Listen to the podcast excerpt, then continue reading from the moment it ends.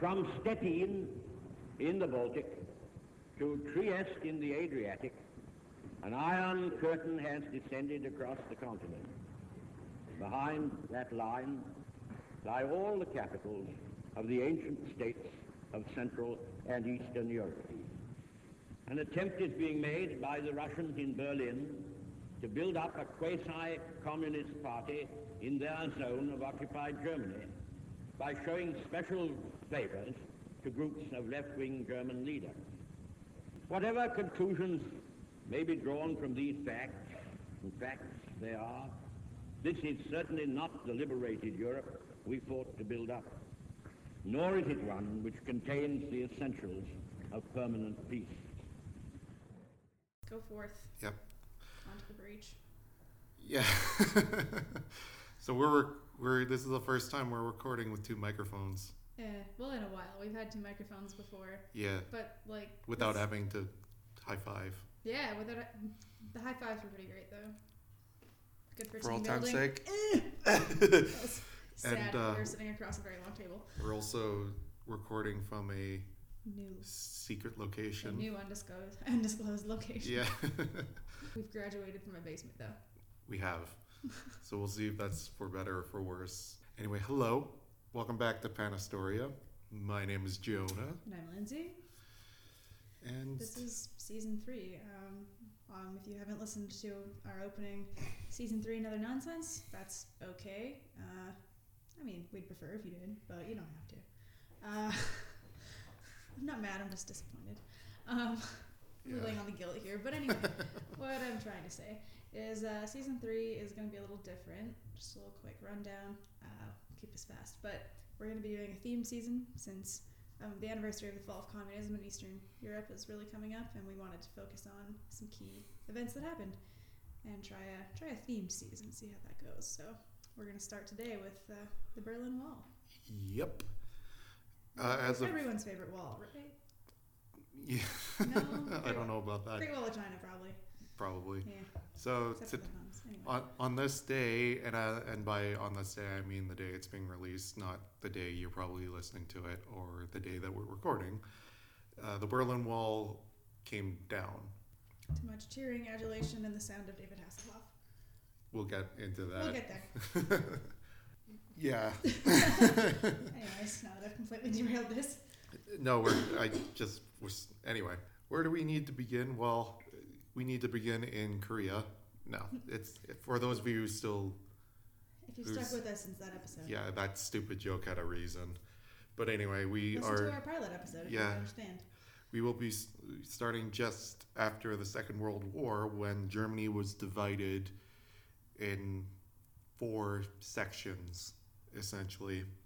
The first occupation zone were the British, who were in Schleswig Holstein, Lower Saxony, and North Rhine Westphalia. French were in the Rhineland Pfalz, Baden and Württemberg. I'm going to butcher this last one. Hohenzollern. Germany. it's, uh, it's Germany. Uh, the Americans were in Bavaria, Hesse, Württemberg, Baden, and Bremen. Lucky bastards. Yeah, really. They got they got the nice. They got Bavaria. They got They Bavaria. got, they got the beer producing part. Oh, that's all you. That's what you care about. Well, that's what they cared about. Probably. gotcha. that and it was gorgeous. I mean, it's also where the eagle's nest was, so there's that. And then finally, the Soviets were in Thuringia, Saxony, Saxony-Anhalt, Brandenburg, and Mecklenburg-Vorpommern. Additionally, Luxembourg's 2nd Infantry Battalion were stationed in Bitburg, and the 1st Battalion were in Saarburg in assistance to the French. So, in technicality, Luxembourg had an occupation zone, which is a bit weird if you know what Luxembourg is. That was weird. tiny, tiny country. Additionally, Berlin was also separated into s- different sectors, which was completely surrounded by the Soviet occupied zone of Brandenburg. And they were divided in the French boroughs of Wedding and Reichenberg in the northwest, the British in Tiergarten, Charlottenburg, Wilmer, Wilmersdorf, and Spandau in west central, the Americans in Nulin, Kreuzberg, Tempelhof, Schonenberg, Steglitz, and Zehlendorf, which is in the southwest. And then the Soviets were Neat, Prenzlauer Berg, Pankow, Weißensee, Fri- Friedrichshain, Lichtenberg, Treptow, and Copenhagen It's not going well in the you, east. is It is not going well, but I, by all of our listeners who know us by now, I mean, we called it. I actually took like three years of German, so Okay, well then, leave me alone. I took French. I did too. Well, get out of here. Um, I don't remember much of it if, as you know, Shout out Frau Huna. I mean, we called something the Georgiosaurus because we couldn't understand, couldn't pronounce it properly. So, get out, get off my back. I forgot about the Georgiasaurus. anyway, Now, so the Soviets completely controlled Berlin following the victory in Europe Day. So from May to June 1945. And then knowing that there was a plan for eventual occupation by the other allies, the Soviet troops razed much of Berlin's industrial and transport sectors and uprooted railway tracks as a means of quote unquote reparations for the destruction caused in the Soviet Union. makes sense. It does, but it also would make a lot of sense that they just wanted to fuck over the Allied occupied zones. obviously. Yeah, Duh. It- That's exactly what they were doing. I don't have any ill feelings about bad talking the Soviets. Eh, But- no. Yeah. The initial plan was for the creation of a single Allied count- control council. However, these plans broke down due to disagreements between the Allied powers. Surprise, surprise. No shit. Yeah. So the Americans and British were actually desperate for cooperation between the Allies and the Germans. However, the French had hoped to dismantle Germany into multiple independent states, much like it was before the German Empire was founded. Of course they did. Yeah. They're So- really petty. The French are super petty. They can be. Uh, yeah. I mean, obviously, we bad talk everybody, people. I don't even know if we have any listeners in France, Probably not. but we'll find out. Level of English is not ideal. Yeah. So the so um, and the We love Soviet. What's that? We love France, but We do love France. it's just reality. Yeah. So uh, the Soviets had already begun implementing a Marxist political economic system into the local governance, as you know they do. As is. Furthermore, the Soviets, British, and Americans agreed to accommodate over 6 million Germans who were expelled from former German territory in the east, and also those who were denaturalized from Czechoslovakia, Poland, and Yugoslavia. However, the French only agreed to allow Germans who were returning home who had lived in but their homes were destroyed in Germany and did not agree to accommodate the denaturalized citizens, which is a very much of a dick move. Yeah, and um, of all the people I can blame, I probably blame the most is probably De Gaulle. Yeah, he's not a good person. it's interesting because this is kind of a slight tangent, but it does relate. Um, the French, I mean, it's no secret that the French really didn't like Germany after the war, especially after both wars. um, no secret there. And I mean, they were petty after World War One, the Treaty of Versailles. You know, did some some shit. Yeah, that was mostly them, to be honest. kind of created the whole scenario of World War Two, Uh, and then, anyways, um, I was listening to this audiobook about uh, uh, an old Celtics player, uh, Bob Cousy, played for back when the Celt like in the 50s when um, the Celtics were winning titles like yearly. Anyway, um, kind of at the beginning of professional basketball. And it was his his parents were French, and they had em- or they had immigrated to the United States from from France after World War One, and his mother like it. they're- I was listening to this chapter, and they're describing his mother as being just like they called it racist, basically towards Germans, but she was also just racist, um, as the French were are. Eh. um, I have some pretty bad things, just more bad things to say about the French. So. Yeah. So anyway, I think the implication was she's just a racist, but like primarily really hated Germany and uh, Germans, and she would always. Um, and it was weird because her husband was French, but from Alsace-Lorraine, and so she basically like beat him because she'd think he was a German and like call him a German, and she hated him. It was a whole thing. Anyway. Um, it just was uh, interesting thinking about that because in relation to the French just not taking, you know, anyone in because it's like, no, you're German. Fuck you. basically. in German territory too. Exactly. They're just occupied. Yeah, well, they're gonna do what they're gonna do. Yeah. They call a dick. yeah. So all four occupiers were responsible for governing their respective zones.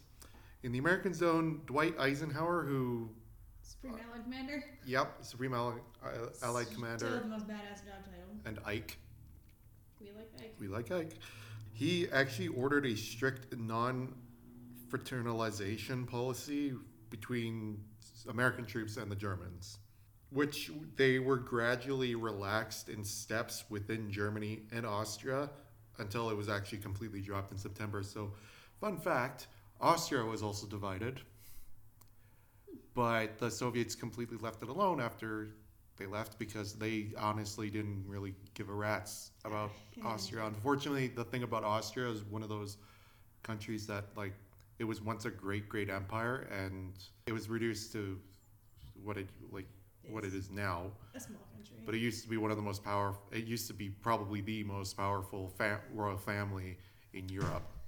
and also the most genetically messed up. Yeah, well, that's what. Really brought it all down. That's in the end. Like to be honest, like until recently, that's what's brought like a lot of royal families down. yeah. I mean, even the British were like, okay, we should probably relax We things. should probably start expanding the gene pool. Famine became actually a major threat following the Second World War, and a strict rationing had because to they set Ukraine on fire. yeah, they had to, but they had this, but I like within Germany I, I know, itself. but that's because they didn't produce a lot of their own wheat No, in the first place. no, and that and a Ukraine lot of being the set on fire really led to some yeah, problems and that a elsewhere. lot and a lot of the fertile ground was Fucked up. yeah by shells like this Fubard. yeah ex- big time. So they had to enact strict rationing by 1946, and Berlin particularly became dependent on the black market for essential supplies, including food. If you guys remember our Korean War episode, we talked at length, or I talked at length, too long, about the Berlin airlift. So Mistakes were made. But lucky you, I'm not talking about it here, but basically the Berlin airlift really was important because literally, the Americans airdropped food. yeah, they airdropped food like every second. They were dro- dropping airdropping food, and it was essential to keep West Berlin alive. Yeah. Because literally, if they hadn't done it, they, uh, the citizens either would have starved or would have fallen under Soviet hands. So.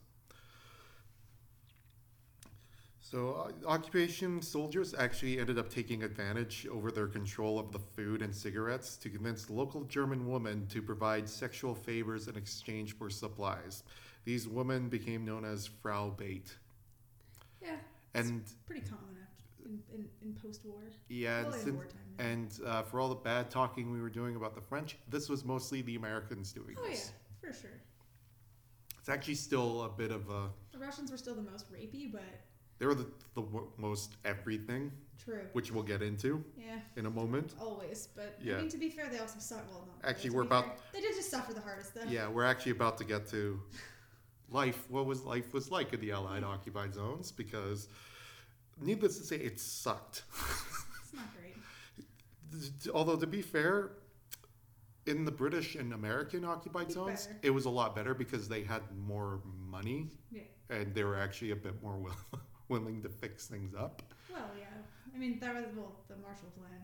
Literally was about money. Yeah, exactly. Throw money at the problem; it'll solve it. Yep.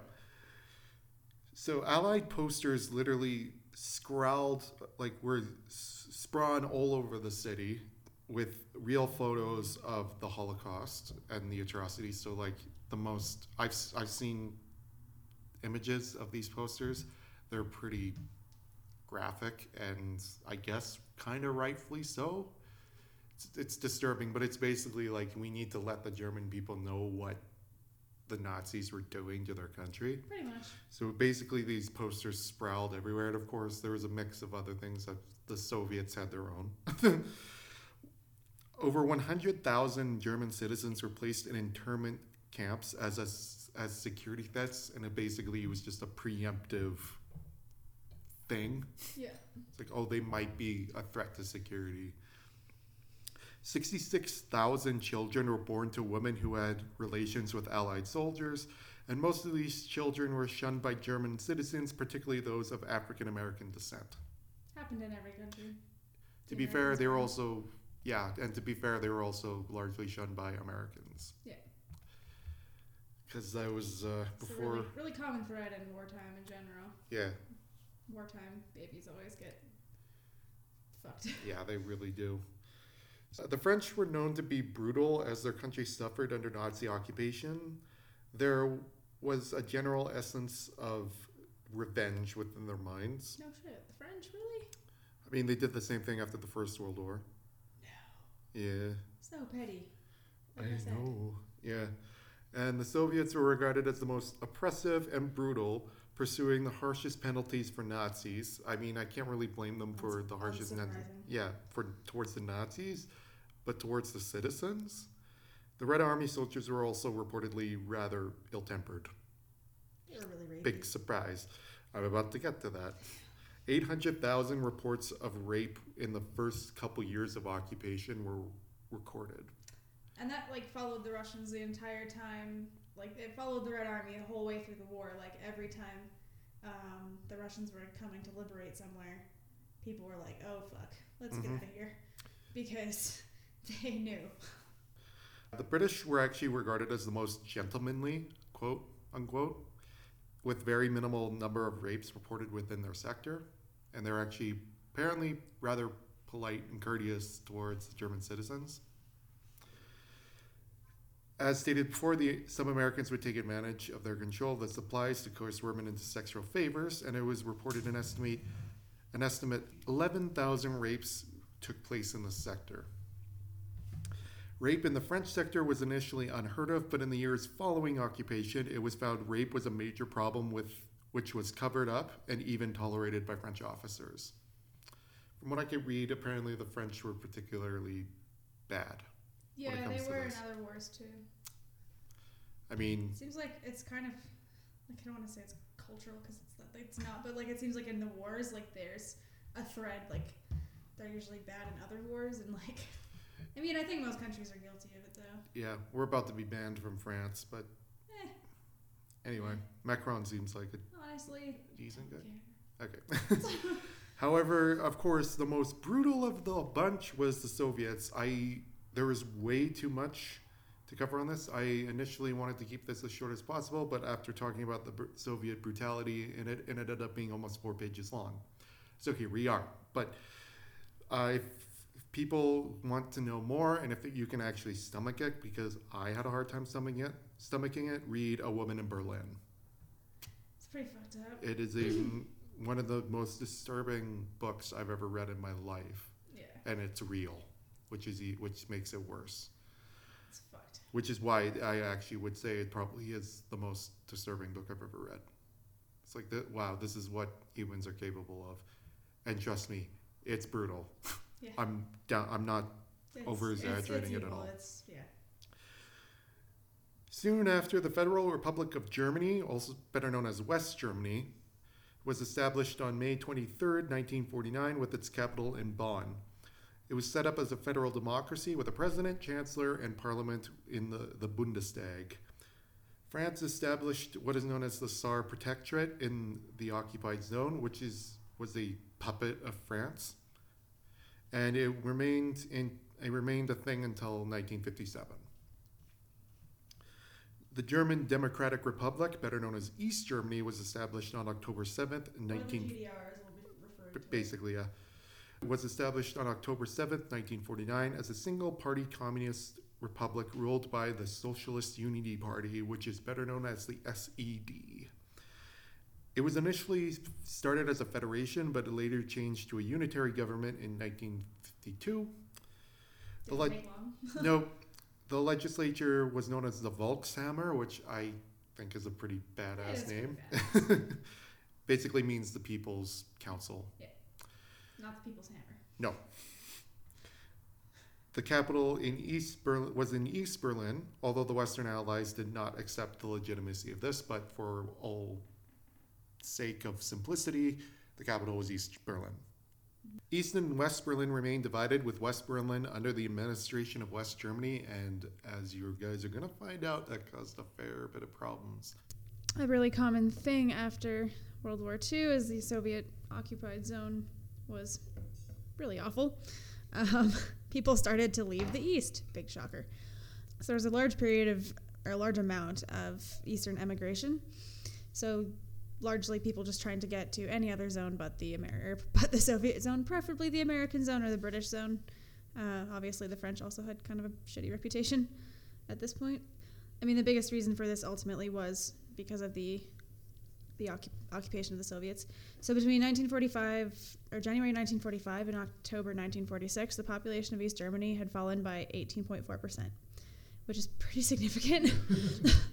um, which and this oh, this included a big a big brain drain as well. A lot of educated people wanted to leave because well they saw where things were going. But anyways, I mean, obviously, it's also should be pointed out that a lot of people were leaving because they were still fighting between January and Yeah, May. totally. So there, we did, or the source that we used to get this from did have put that that into account. caveat, yeah, Yeah. that makes sense. Mostly, this migration was caused by a few different factors. Uh, first, citizens and military were fleeing because they wanted to avoid any interaction with the Soviet army, which makes sense. Really, at the beginning of that period, the Soviet army was in Germany, and so people were trying to get away. The relationship between the Soviets and the Nazis obviously was poor because of the whole communism and fascism thing, but like their propaganda against each other was really quite vicious. And the Nazis really like dehumanized the Soviets more than they dehumanized anybody else. They saw Slavs as on equal footing as Jews. They really hated them. I mean, the captured Russian prisoners built Auschwitz. And Soviet prisoners were treated far worse than any other prisoner of war. So it's really not surprising that when the Soviets started getting towards Germany, getting through Hungary, reports started making their way to Germany, what was happening in those places, and then on top of that, all of the conditioning that they'd experienced to hate Soviets and be terrified of them basically led to them wanting to get the hell away as fast as possible.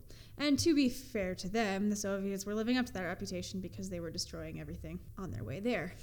They pretty much left no stone unturned. They burned everything. They raped, pillaged, and they raped and pillaged their way across Europe essentially. Well, I guess technically liberating people, but. Mm. And there's also some German citizens who ultimately just foresaw the political climate being different after the war, being terrified of that, and not wanting to live in a Soviet dominated state, which was definitely going to happen. A study was done by the IZA Institute of Labor Economics, and they found that 80% of the people who actually fled between 1946 and 1961 had never actually lived in a socialist regi- regime. So they fled before the Soviets even got there because their reputation preceded them, basically. But a large number of those people were leaving East Berlin into West Berlin. So most of the immigration actually literally just happened within Berlin. In 1950, after the GDR was officially established, the government began placing restrictions on emigration in order to curb the large flux of people leaving. Basically, the government of the GDRs found or saw that, hey, we're a country now, we'd like the smart people to stay. We need them. Don't leave. And I mean, they need people ultimately. So they began a campaign of stigmatization against those who left. Basically, you left us, so we don't like you anymore. Uh, the term Republic or Republik Flucht was essentially means desertion from the Republic. Was used to describe this mass emigration. so it was kind of a point of propaganda of like, well, we only want the people who are supposed to be here, and they're leaving, and they must be like Traitors, Traitors and and, cowards count- and- counters. counters. it's not even a word. Nope. Uh, anyway, so the SED distributed a propaganda book in 1955, 1955 known as the Agitator's Notebook. Within it was a section titled, quote, He who leaves the German Democratic Republic joins the warmongers. Subtle. they weren't the, the communist states weren't known for their you know catchy titles, They weren't really good at subtlety. except for Marx and Engels. They really had the subtlety of a sledgehammer. yeah, like- except for Marx and Engels, they were still cool, mostly. Yeah. I mean, impressive beard, no less. anyway, this book spoke of how the GDR was a construct of, quote, workers, farmers, and, the, and creative intelligentsia, while West Germany, quote, represents the interests of big, the big banks, corporations, and landowners who have both economic and political power in their hands. The book defined the act of leaving the GDR as an act of political and moral backwardness and depravity. They called for an end of Eastern citizens to stop working in West Berlin, as those who did are working with the warmongers. That's one thing. Yeah, you could. West East Berlin citizens were going and working freely in West, Berlin. At this time, yeah. Yeah. And I mean, a lot of people like when the I mean, we'll talk about the wall, but I mean, a lot of people like literally like apartment buildings were like half in West Berlin, half in East Berlin. Like people were like going freely between. People's lives were in both parts of the city. Yeah. Like like people weren't really like naturally from West Germany or East Germany. There was really no split before the wall. Like culturally, especially, people were in both places in the city. It wasn't different. And it's interesting too, though, because the Soviets had a similar policy essentially in the 80s and 90s when they started letting like a little bit of emigration from the Soviet Union. They still basically had this policy of like, sure you can leave, but we're gonna treat you like shit. You can't contact anyone here. Goodbye. like you're you know you don't exist to us anymore. So they kind of did the same thing. Anyway, kind of childish, but you know. Anyway, by 1961, an estimated 3 million people had managed to cross over into the West, where they were generally welcomed. That wasn't really the case after. Anyway, ultimately, these 3 million people made up roughly 20% of East Germany's population, so a lot of people left. you can see why alarm bells were going Yeah, red flags were flying up at record pace. Many of those who were emigrating were young and well educated citizens, so the type of people you want to keep in your country. As a result, the GDR's government grew concerned over the potential benefits to the West of rece- receiving such a high number of young and intelligent people, which is known as human capital flight or a brain drain. In August of 1958, the Communist Party of the Soviet Union's director on relations with communist workers, communist and workers parties of socialist countries. God, God, that's a title Yeah. reported up to 50% uh, reported up to a 50% increase in refugees amongst East Germans fleeing from fleeing west from the intelligentsia community. This report continued by saying, despite the GDR's claims that these people were fleeing due to economic reasons, these refugees went on record that they were fleeing for ideological and political reasons. They were smart. They saw what was happening. In 1952, East Germany began setting up barbed wire along the inner border to prevent people from crossing over, officially closing it. But West Berlin was still easily accessible and used as a loophole to get out. As a result, Berlin saw huge influx of people using the city to easily escape west without having to cross checkpoints or over barbed wire. Which changed, obviously. But 1955, the Soviets relinquished their control of East Berlin to the GDR government, Relinquished. quote unquote. Yeah. Uh, yeah. uh, the GDR further restricted travel to West Berlin by passing a law requiring passports for travel there. However, this did little to stop travel as there was subway access between East and West Berlin. Turns out splitting a city in half isn't that easy. there was a lack of a physical barrier preventing people from crossing anywhere. Again, shocking. Turns out, real difficult to split a city in half. It also had the unintended consequence of actually raising the number of persons leaving through Berlin by 30%. So by now it was becoming clear the GDR would need to enact serious measures to prevent further exodus. Yeah. It was not not good for them. It's not going well. Yeah, things are bad in Berlin. Could you? I just it's like one of those things where it's like, just imagine living in Berlin at It'd the be time. so friggin' confusing. like it, I, I, in even just like in West Berlin, how fucking It'd be so confusing. Well, West Berlin would be freakier to live in just because of like the anxiety of the fact that you're in this small pocket of Western in like East Germany. Yeah. I mean, West. But like, It, it'd be so confusing. yeah. Well, I mean, we'll t- I'll talk more about the divide later, but yeah, it's It actually like makes me think of. Um, did you watch like the reboot or like the remake of the movie The Man from U.N.C.L.E.? yeah. Yeah, it kind of take it takes place during this period. It's like, which I always thought was really interesting in that movie because it, not a lot is actually really set in. If you think about it, like pop culture wise, there actually is like not a ton that's set kind of in like Berlin around the time of like yeah. The only one I can think of at the top of my head is Bridge of Spies, yeah. and just so and that's people, different because it's about a specific like historical event. Yeah, and just so people know, we're not talking about the Bridge of Spies because unfortunately, it's actually not as interesting as Yeah. people think. I enjoyed it, but it No, wasn't a- as No, the movie's good. It's just Oh, that the yeah. actual subject on it was Oh, not yeah, yeah, yeah, no. anywhere near as exciting. not at yeah. all. Yeah, as you can tell by now, escalate like things were getting pretty tense, and the It's GDR. bit was- awkward. yeah, GDR was getting pissed that people were leaving. But basically, it's like you you you move into the western zone. they're gonna they accepted you as a as a as a citizen because it's like well they're German. I mean it's the same thing when if North Korean defectors, they're immediately given South Korean citizenship once they make it over. I mean they still have I to do A lot of them have family in South yeah, Korea. and they, they do have to do rehabilitation, Yeah. but they become South Korean citizens instantly. It was the same in East and Western, like the Easterners heading to West. But the real place where escalations actually boiled over was in Vienna. Of all places. Yeah, at the Vienna summit on June 4th, 1961. And the summit was actually a meeting between John F. Kennedy, our boy, I don't know why I did that, but our boy, John F. Kennedy, and uh, Nikita Khrushchev. Just Notorious friends. Yeah. So earlier in February 1961, Kennedy had actually messaged Khrushchev directly expressing hope the two could meet in person, quote, for an informal exchange of views, end quote. This was done despite the advice of Kennedy's advisors, who did not believe it was a good idea to directly message Khrushchev or to meet with Khrushchev. However, this did not deter the young boy from Boston. During the meeting, much of their time together was actually spent discussing the status of Berlin. Khrushchev relayed his belief a united Germany would once again lead to world war, arguing Germany had started World War II soon after World War I and it had not been long enough since World War II had ended. He believed Germany was still a significant threat due to its membership in NATO. Because, yeah, West Germany was part of NATO. Kennedy declared American forces were occupying West Berlin, quote, by contractual rights, end quote. He argued the withdrawal of American troops would destroy confidence to American commitments to its allies. Furthermore, he pointed out Berlin's strategic significance, which is probably the real reason why he wanted to stay.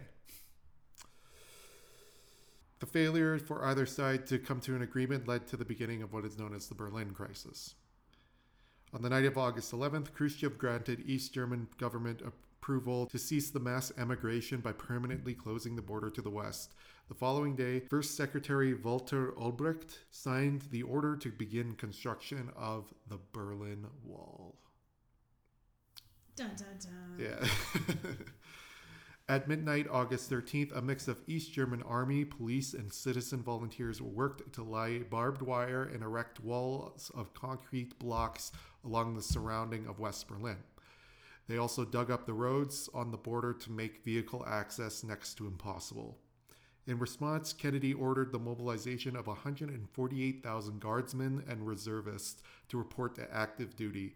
By October, members of the Air National Guard were deployed to West Berlin, along with 216 tactical fighter aircraft flown over to Europe in what is known as Operation Stair Step, which remains the largest jet deployment in the Air Guard's history to this day. The tension reached its peak on October 22, 1961. U.S. Chief of Mission in West Berlin, E. Allan Lightner, was traveling to East Berlin to attend the theater when he was stopped and denied entry at Checkpoint Charlie. It was agreed at the Potsdam Conference that in 1945, all Allied forces would be allowed to freely access all other sectors within Berlin. And this was obviously a clear violation of this agreement. Angry American officers even planned to order troops to, to begin dismantling the barbed wire and other barricades with bulldozers, but the plan was quashed by Brigadier General Frederick O. Hartel. After a series of incidents, General Luci- Lucius Clay, the man who was assigned by Washington to assess the situation, ordered several M48 Patton tanks to Checkpoint Charlie to be positioned 75 meters away from and, fa- from and facing the border. In retaliation, Khrushchev sent a number of T 55s to the scene where the two columns faced each other down. This was a known as today as the standoff at Checkpoint Charlie and was the height of the Berlin crisis. This was one of the closest times we came to World War III. Not the last time and not the first time, but one of, still one of the closest. I've been to Checkpoint Charlie. Yeah, they still have it up. Mhm. It's pretty cool. The problem is Clay had actually sent the tanks there without approval from Washington, and U.S. officials panicked, understandably. They quickly admonished Clay, saying things needed approval from Washington first, and Berlin was not worth escalating to a war with the Soviets over. Acting quickly, Kennedy opened a back channel to Khrushchev where both men began to negotiate and settled the misunderstanding. 16 hours after the standoff began, a T 55 left the scene, followed by an M 48. This continued back and forth until all the tanks were removed from Checkpoint Charlie. As a result of his actions, Clay was purposely removed from frontline work, although he was still a highly regarded person in the military. He wasn't in the military at that time, but he was still in the military community. But basically, they weren't going to let him do anything official ever again. I don't blame him. The Berlin Wall was con- construction continued. It remained mostly barbed wire and concrete blocks for the rest of 1961. Upgrades to the wire fence were installed between 1962 and 1965. An improved concrete wall was constructed between 65 and 75. And finally, what was named the Grenzmauer 75, or the border wall 75, was completed between 1975 and 1989. Or the official name given to the wall was the Antifaschistischer Schutzwall, or the Anti-Fascist Protection Rampart. It was nicknamed the Wall of Shame by West Berlin Mayor and later Chancellor of West Germany, Willy Brandt. You gotta wonder who was protecting this. So they were a group known as the Grenztruppen, and they were the border troops of the GDR. Evil humans. Huh? Evil humans. They were pretty bad. They were established on December 1st in 1946 as the Grenzpolizei to protect the East German side of the inner border and the East West Berlin border. It was created to curb the mass emigration and defection to the West. It was later upgraded as a branch of the National People's Army between 19, uh, from 1961 until 1971, when it became a branch of the Ministry of National Defense.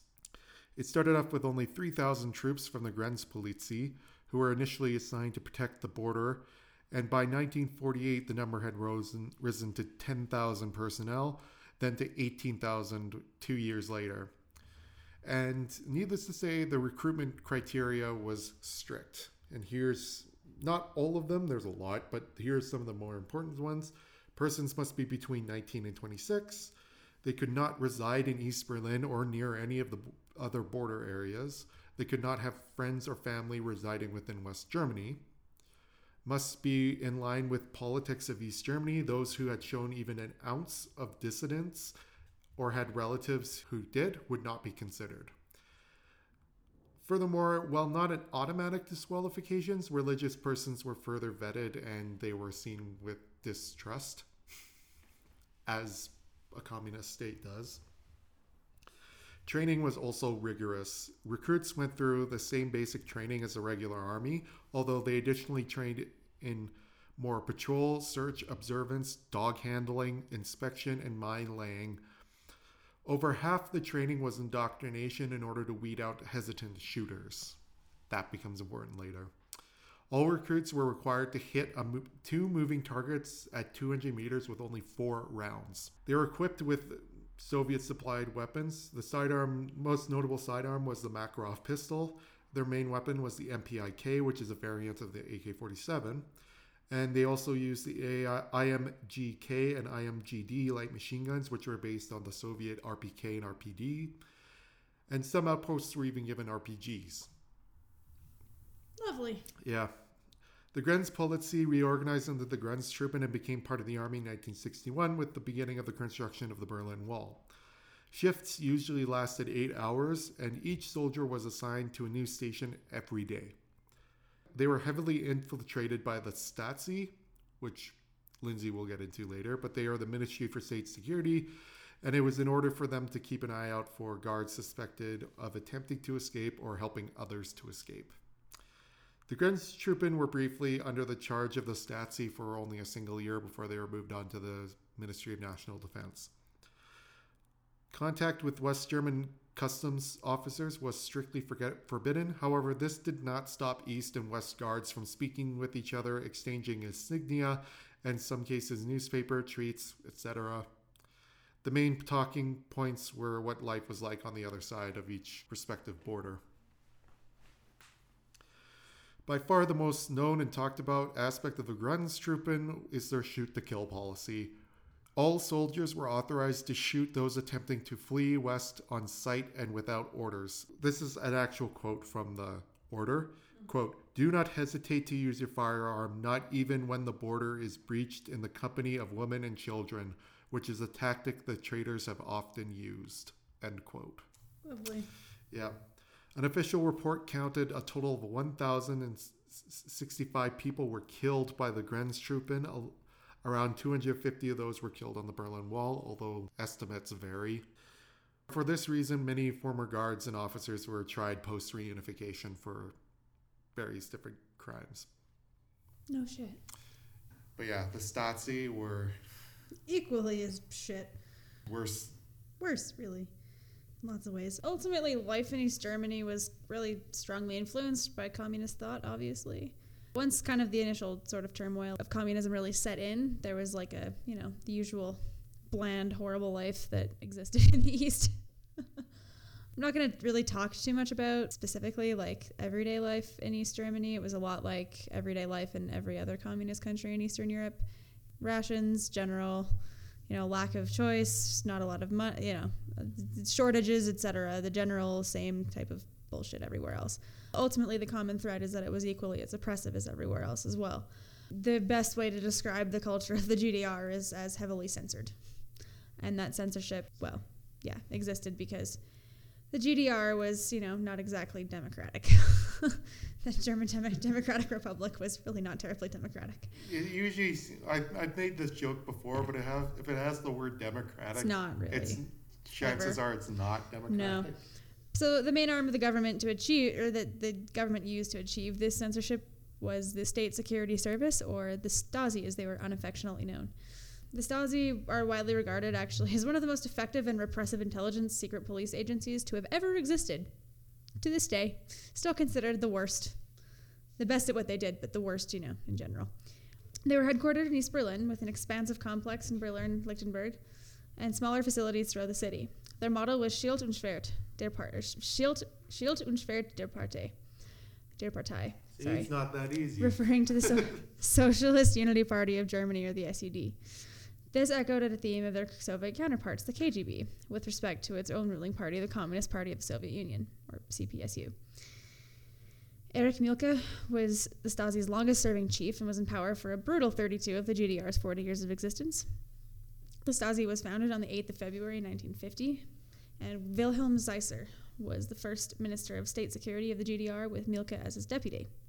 Although Mielke's Stasi superficially granted inde- was gr- superficially granted independence in 1957, until 1990 the KGB continued to maintain liaison officers in all eight main Stasi directorates, each with his own office inside the Berlin compound and in each of the 15 Stasi district headquarters around East Germany.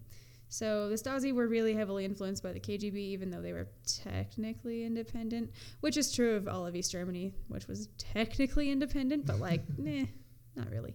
The collaboration between the KGB and the Stasi was so close that the KGB actually invited the Stasi to establish operational bases in Moscow and Leningrad to monitor visiting tourists from the GDR. yeah, it's pretty special.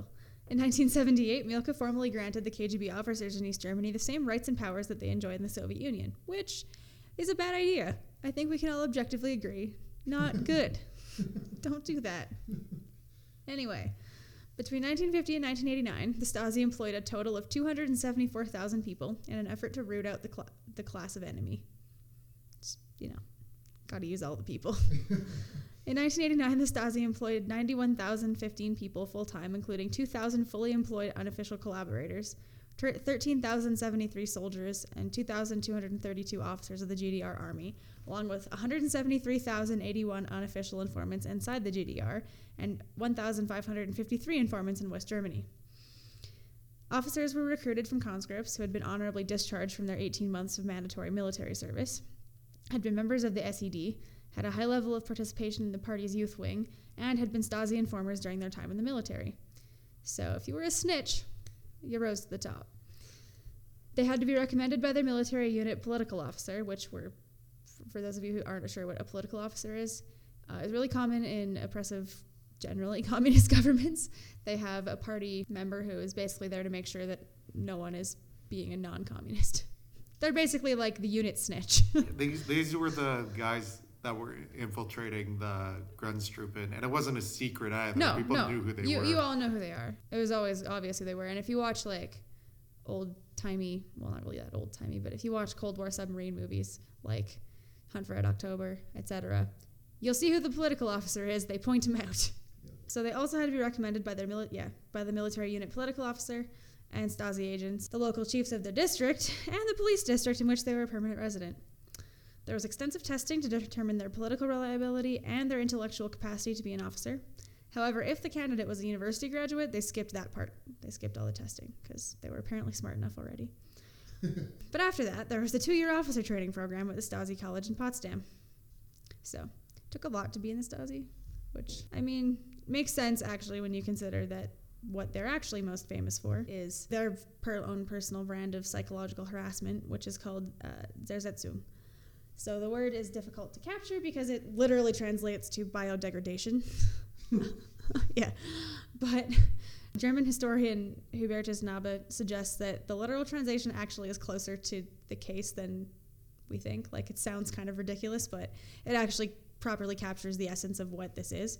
So the goal of Zersetzung, secretly, but to destroy the self confidence of people by damaging their reputations, usually by organizing some kind of failure of work Uh, and by destroying their personal personal relationships. So basically, they wanted to break people down. So this is why the word biodegradation kind of fits because they were literally intending to break you down, and they did this quietly and subtly in ways that you would never even know. So this technique actually made them possibly one of the most unique dictatorships ever, because most di- dictatorships essentially just try and arrest everyone and send them to someplace cold. We see you, Russia. But East Germany really just simply par- preferred to paralyze them so why lock everyone up when you can just control the population instead? So, like I said, this is some 1984 type bullshit. It wasn't terribly difficult for the Stasi to do this either because they had access to an enormous amount of personal information on its citizens and also all of the institutions in the country. So it was pretty easy. By 1970, they had decided that overt persecution, so jailing people and sending them into cold places, um, was not really that great. So they decided that overt persecution like torture and arrest. It was ultimately just too crude and obvious. People know what you're doing it. They can see you. You know, drive up in your black van. They know, right? And so they ultimately figured out that psychological harassment was much harder to recognize for what it was, and so their victims and supporters were less likely, less likely to be provoked into active resistance because they wouldn't even know that it was happening. Essentially, this tactic was designed to create a misdirection of sorts. The article is kind of the language about this is weird because it's hard to describe. Essentially, it was to try and sort of switch off perceived enemies so they would ideally lose their will to continue unwanted activity. So they just wanted to break you down to the point where you essentially lost your will to even try. Their tactics generally involved ultimately just messing with their target's private or family life, usually both, and work life as well. Often they would break into a victim's home and subtly manipulate the contents, gaslighting them. They would move furniture, alter the timing of an alarm, remove pictures from walls, or even switch out a variety of tea with a different one. They would damage property, sabotage cars, give purposely incorrect medical treatment, engage in smear campaigns such as falsifying, compromising photos and sending them to the victim's family, denunciation, provocation, wiretapping, sending mysterious phone calls or unnecessary deliveries to targets. Uh, once they actually sent a vibrator to a target's wife. Just appeared out of nowhere. So usually the victims actually had no idea that the Stasi were responsible. So these things were just happening, and eventually it makes people feel like they're going crazy. So many just thought they were losing their minds a lot of people had mental breakdowns. Some people committed suicide. So that was actually like the real cruelty of the Stasi because no one knew who was doing it, what was like. It was just you thought you were losing your mind. And so this was way more effective than ultimately jailing everybody, right? And the Stasi were everywhere. They literally were everywhere. I mean, like I said above, there was a ton of them. There weren't that many people in East Germany. And to have that many just like employees alone, like 275,000 employees. And then even by the end of the end of the GDR, there was like an estimated like a couple million people who were ultimately like revealed as having tar- been targets or informants or involved in, with the Stasi at some point. So they were literally everywhere, and so you couldn't escape them. And so there was this really oppressive feeling of paranoia, much more than even in the Soviet Union, because well, it's a little more spread out, but there was just fewer of the KGB, I think. But as terrible as the KGB were, ultimately there's a lot of places in Russia where they just didn't really reach either, right? Whereas in East Germany, the Stasi had it's a smaller place; they have a lot more control, and uh, they also just use this this psychological element. And what actually was the most successful thing about it was the subtlety. Not just because people didn't realize it was happening, but it also meant that there was plausible deniability, which is everyone's favorite thing. So the GDR at the time was trying to improve its international standing. They didn't really want to be seen as the people who just brutally tortured and arrested people and threw them into jail. So they decided that this was a better tactic for pressing their people because no one would even know. So, like I said, not the people who were being tortured wouldn't even know that they were being psychologically tortured, but the people who were trying to better relationships and everything with the GDR, like their supporters, also would never know that this was happening. So, it was great plausible deniability for the, the government. And this was really important because they were trying to yeah, improve their international standing. And at the time, West German Chancellor Willy Brandt had a, a policy of Ostpolitik, which is East politics, which basically is he was trying to improve relations between the East and the West. And so the East didn't want to appear to be brutally oppressing their citizens, even though they were. Yeah. So The one with the dildo is confuses me. It's kind of funny, but like also what the fuck. And I think and I think that's the point. It's not necessarily to like I think they were trying to create shame. I mean like so it's a pretty common thing that women are meant to feel shame about masturbation. So like if a sex toy just arrives and you didn't order that, it's going to be an interesting conversation you're going to have to have with your husband, right? Like and that's the point. Were they sending a message, to you and that message would either be "you're fucked" No, they're not Get- trying to send a message at all. Or "go fuck yourself"? This is the thing. They're not trying to send a message I know all. it just, but I, but that was my initial Oh, thought. yeah, Is like, no, what kind not- of message? They're not they trying to send send? any message. They're just trying to create misdirection and make you be like, where did this come from? What the hell is happening? Who would have sent this? It's just to create paranoia and create chaos. That's all they wanted to do. Well, it's also funny that they would like use sexual shame yeah, totally. uh, towards women when they were actively like East Germany. One of the many things that they would openly praise and like um, not praise but uh, encourage was vacationing in nudist colonies. Yeah, bit different though. Well, and I mean, I don't know that they were trying to use like sexual shame necessarily. I think they were just ultimately trying to create chaos. Like I don't know the Okay. exact motivations, but like I, I just, I the ultimate idea of Zersetzung was just to create sort of like chaos and eventually like over time, like they the thing is is that they spent an incredible amount of time on this. It's not like, you know, one day it's not like all this is happening rapid fire. It's kind of like slowly over the course of years, and slowly it's like, you know, if you kept coming home and like, you know, things just were slightly different than the way you left them constantly, you'd kind of be like on the edge of like, what is going on? What is happening? And that over time leads to like great mental distress, and it like breaks you down. And that was the point was Mhm. that they're just trying to create this kind of kind of chaos in your mind like not physical actual chaos in the streets but like a chaos in your brain of like what's going on? Gotcha. why is why is my alarm going off differently today? Like why is my couch on the other side of the room when it was over here before? Like Mm. who was here? Yeah, it's it's just like this it, they're just trying to create this fear of like someone's always there someone's always watching. I swear this is a scene in Amelie as well. yeah Like similar. essentially this is just gaslighting like Zersetzung is essentially just gaslighting Yeah. they're just they're just gaslighting people and gaslighting is a really effective way to control people you know, definitely. But since I brought it up, uh, yeah, nude, nudist uh, vacation spots were apparently a big thing in East Germany. Yeah, well, they were a big thing in Germany before West and East was a thing. Well, of, apparent, but apparently in East Germany is especially not so much in the West. yeah, But funny fact, Angela Merkel grew up in East Germany Yeah. during this time.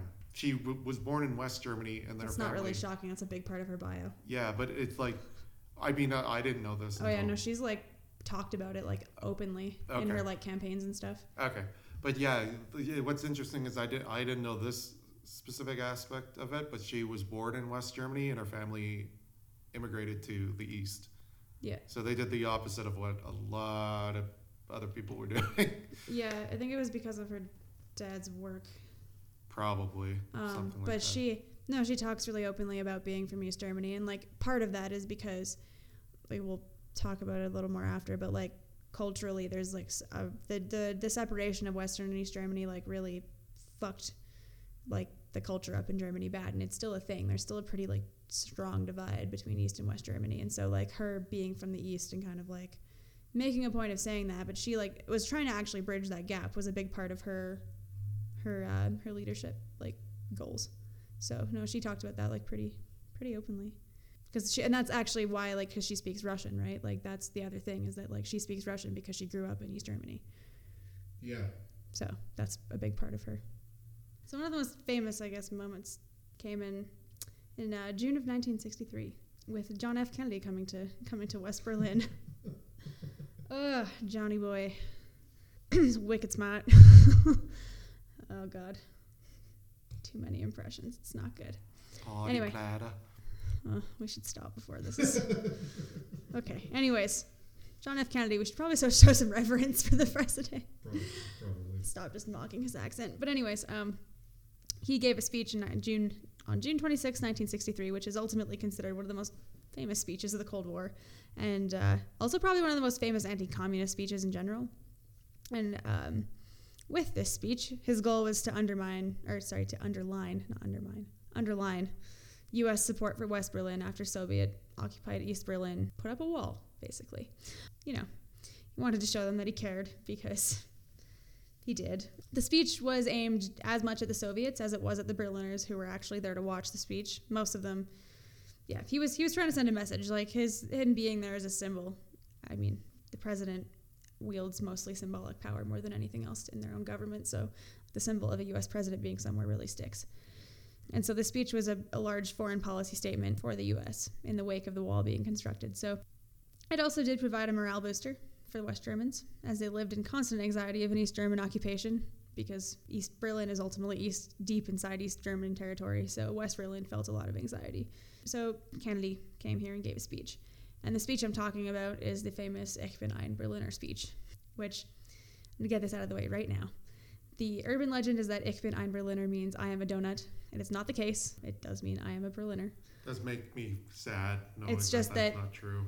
most actual Germans wouldn't say it that way. it's a it's kind of a like a literal translation. It's not like actual good German. It's just very literal. But yeah, the urban legend is not true. So I'm just going to clear that up right now. The famous Ich bin ein Berliner speech, though, is actually derived in part from a similar speech that Kennedy gave a year before in New Orleans. And in this speech, he used really similar wording, including the phrase civis romanus sum. 2,000 years ago, the proudest boast was to say, I am a citizen of Rome.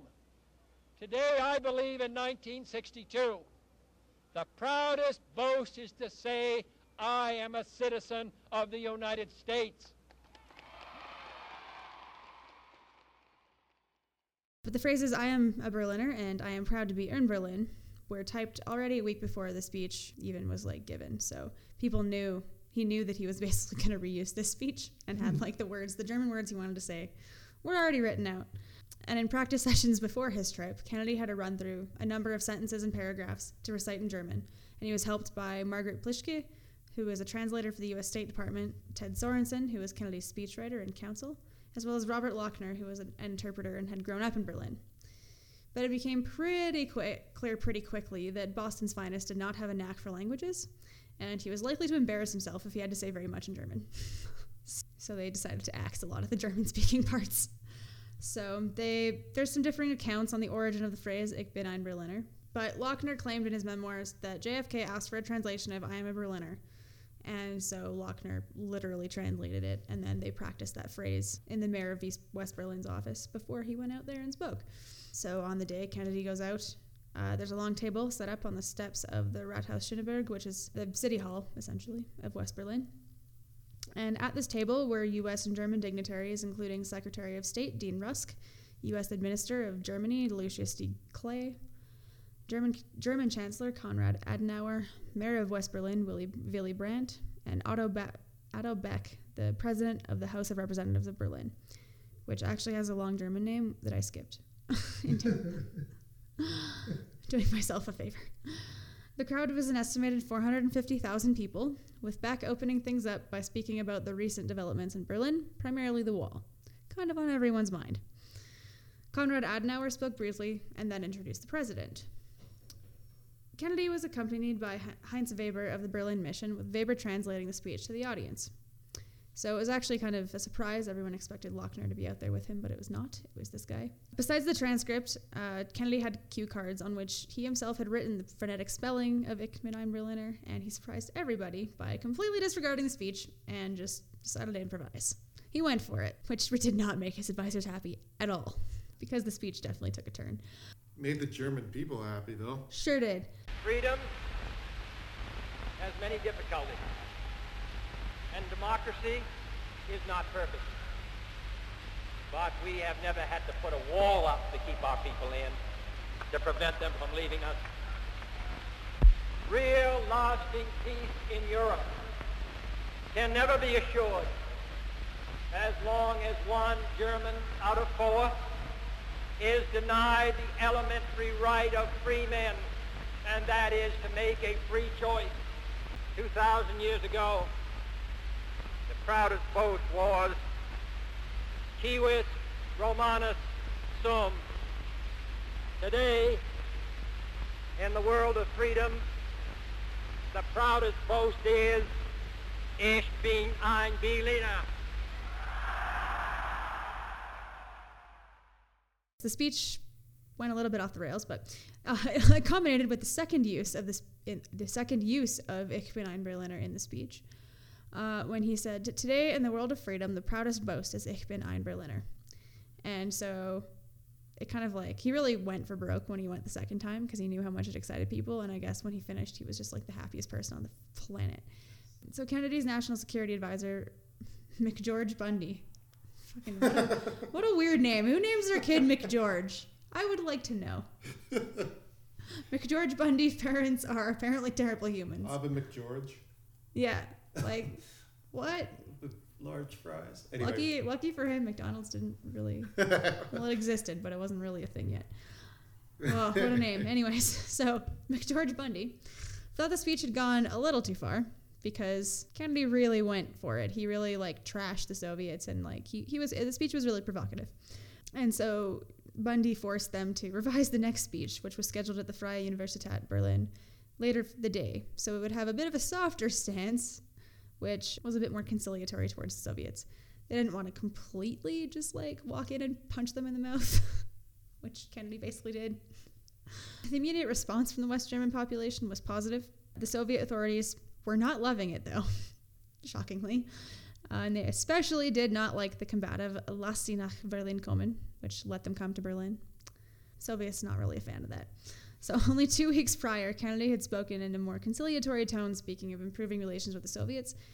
So it's kind of like this speech was it stood out just because of the fact it was so such a stark comparison to his previous speech where he was like well we'll try and be nice with the soviets. And then he just went for broke in berlin because he got swept up in the moment i guess. I don't know. But anyways nikita khrushchev as he often did decided to troll the president by remarking that quote one would think the speeches were made by two different presidents. Because you know khrushchev was the ultimate troll. Like Yeah. he really did. He like he was he was good for a, a quip. In our episodes, it goes Tito, then Khrushchev, yeah. And then probably Huey Long. Yeah, for like dictators that we sort of respect in a I mean, weird way. No, I mean in terms of trolling. oh, trolling level. Yeah, troll Trolling levels. level dictator troll level. We should probably have an official list for social media of like our dictator troll levels. Anyways, yeah, Khrushchev.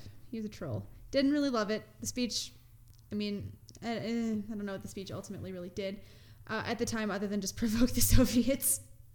But uh, ultimately, it just went on to influence another really famous Berlin Wall speech, which we'll talk about a little bit later. Yeah, quite a bit later, but it was a very important moment. Yeah, I mean, like, yeah, I'll, like I said, I'll post the, I'll post the clip. Yeah, it was a very like bold move, especially, but it was very, as you'll see in the clip, it's very, it, they go nuts. The German people go nuts, and it's. Know, it was a bit. It was quite a morale boost for them. Would you say? Yeah, it was. That was, I think, like the main takeaway from the speech itself for the Germans, anyways. Like, and that that was the thing is that like this speech really was like a foreign policy speech for the U.S. And so like the so the Germans like I feel like ultimately probably didn't care that much about the content in some ways.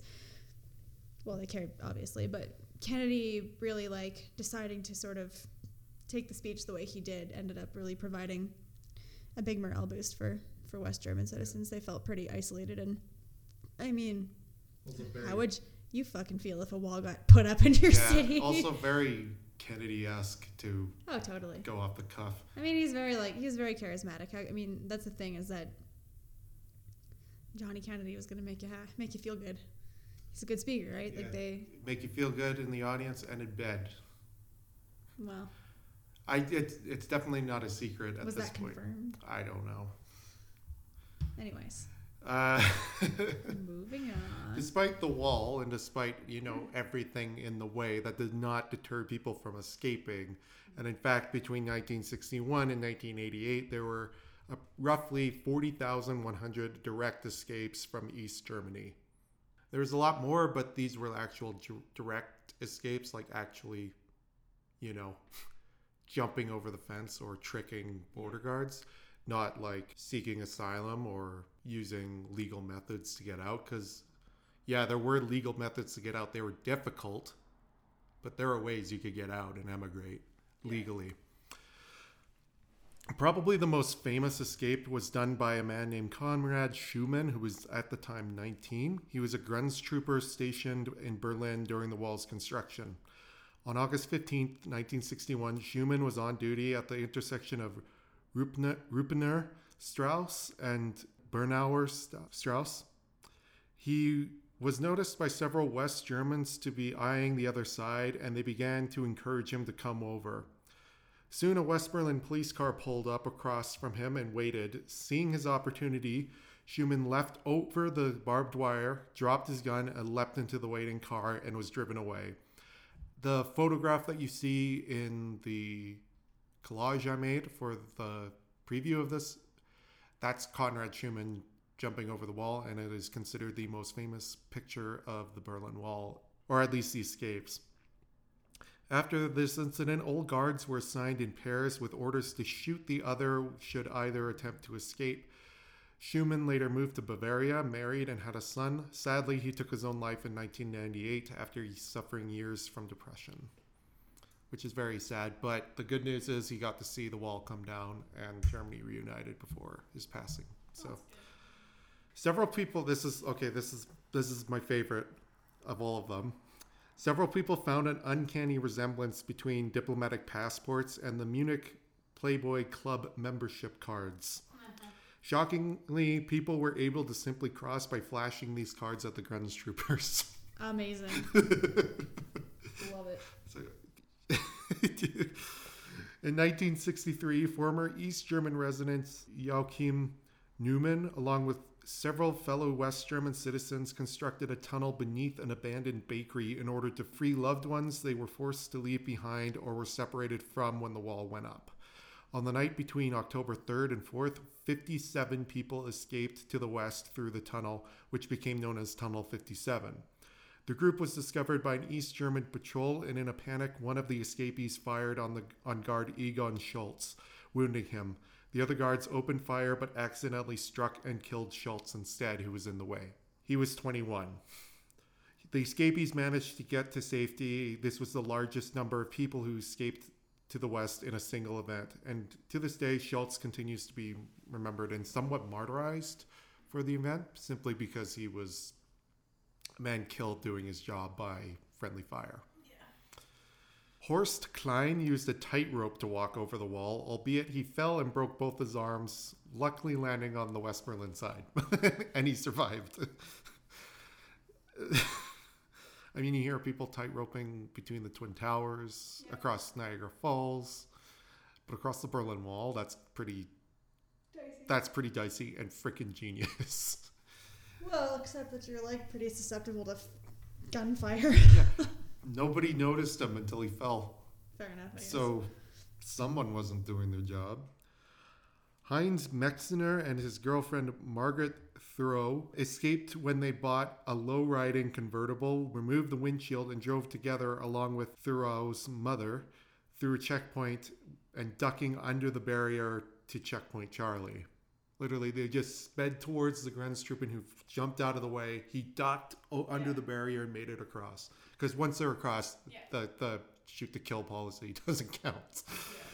Hans Peter Strelzyk and Gunther Wetzel flew over the wall in a hot air balloon with their families. And apparently, they got, they got the idea of, after watching a GDR documentary about hot air balloons. However, those were the fun ones, and now I'm about to talk about one that is not fun whatsoever. On August 17, 1962, 18 year old Peter Fechter and friend Helmut Kulbeik jumped from a window into the death strip, then ran across towards the west. As they were climbing over the wall into West Berlin, a Grenz, Grenz troopers opened fire, striking Fechter in the pelvic. Kulbeik made it over, but Fechter fell back into the strip where he lay bleeding. Hundreds of onlookers helplessly watched and could do nothing to save him. West German police even threw bandages, but they landed too far out of reach for him to get. An hour after being shot, Fechter finally bled to death. Only then did Grunz troopers step in and remove the body to the shouts of West Germans demonstrating in the outrage, calling them murderers. It was later revealed American soldiers were told not to intervene despite their requests to do so, and even though they were they probably could have. And also, they experts found that Fechter's wounds were actually fatal, and he would not have survived regardless of what had happened, which is very sad. I want to say he was the youngest to be killed at the wall, but I don't think he was. These are just some of the ones I gathered together because, well, most of them, like the like two of them are absolutely iconic, and the rest are hilariously genius. There are a lot of other ex, like people hiding in refrigerated trucks, people hiding in hollowed out cows uh, in sacks, like meat sacks and stuff like that. They're all whole, whole bunch, like a plethora of. Well, Brilliant ideas. some like rooftops were connected, so like people would kind of like find ways to sort of scale like the sides of buildings to try and Mhm. get across. And yeah, Which wasn't easy. no, I mean, there there are also landmines in West Berlin, like Yeah. within the city limits, kind of deal. So it was very dicey, regardless. it's a pretty dangerous proposition. Also, it should be mentioned a lot of there were quite a few Grenz troopers who were killed by people escaping Oh yeah, to the east, which I don't think west, it was. Yeah, to the west. I mean, I don't think it was necessarily the fault of these individual soldiers, but definitely the fault of that kind of their reputation, which in a lot of ways is not unfounded. Some of these people, like before, like during the tunnel, it was just people who panicked, like saw a guard and panicked and reacted, and in a lot of ways, it was people they just shot the guards in order to get by. Yeah. Also, a lot of Grunz troopers ended up killing each other at times in order to escape. So that was another thing. But again, lots of stuff to go on. These are just my favorites, especially the Playboy card one, which was an amazing thing to learn. Yeah. yeah. During the 80s, I guess things started to really change. yeah. I mean, I think the like culmination of all of this stuff really was just like too much, right? People really. I mean, no one liked the wall from the beginning. It's not like anyone was ever really in favor of it. Like people on the ground, that is. Yeah. obviously politicians were, but you know, it's not like it was ever a popular thing.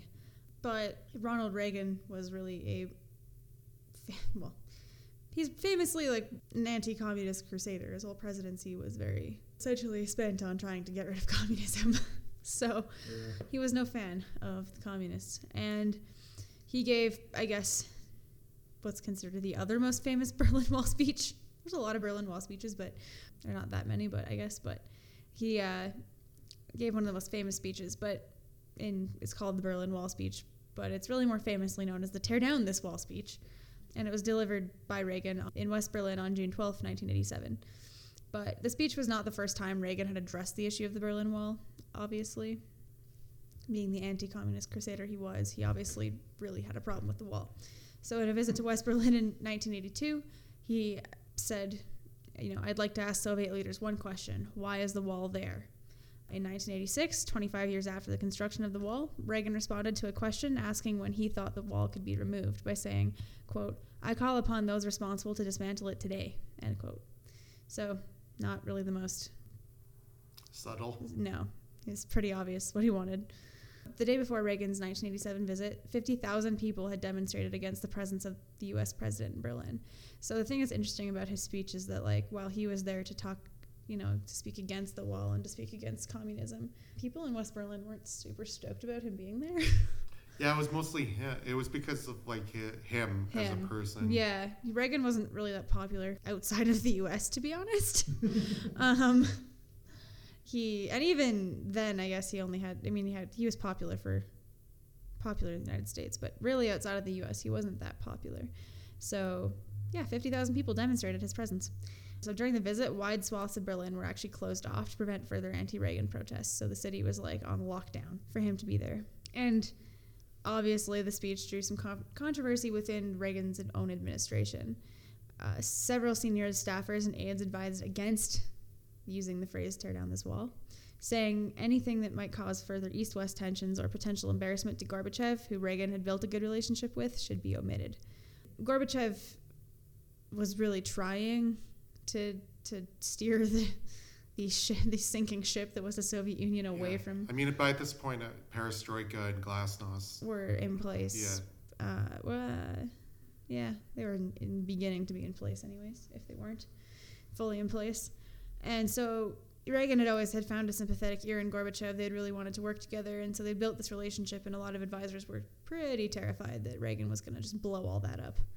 And uh, yeah, so American officials in West Germany and presidential speechwriters, including Peter Robinson, Robinson, yeah, they thought otherwise. Though they were in favor of this remaining in the speech. They wanted to set a tone. Robinson and chief speechwriter Anthony Dolan give contradicting accounts of the line's origins.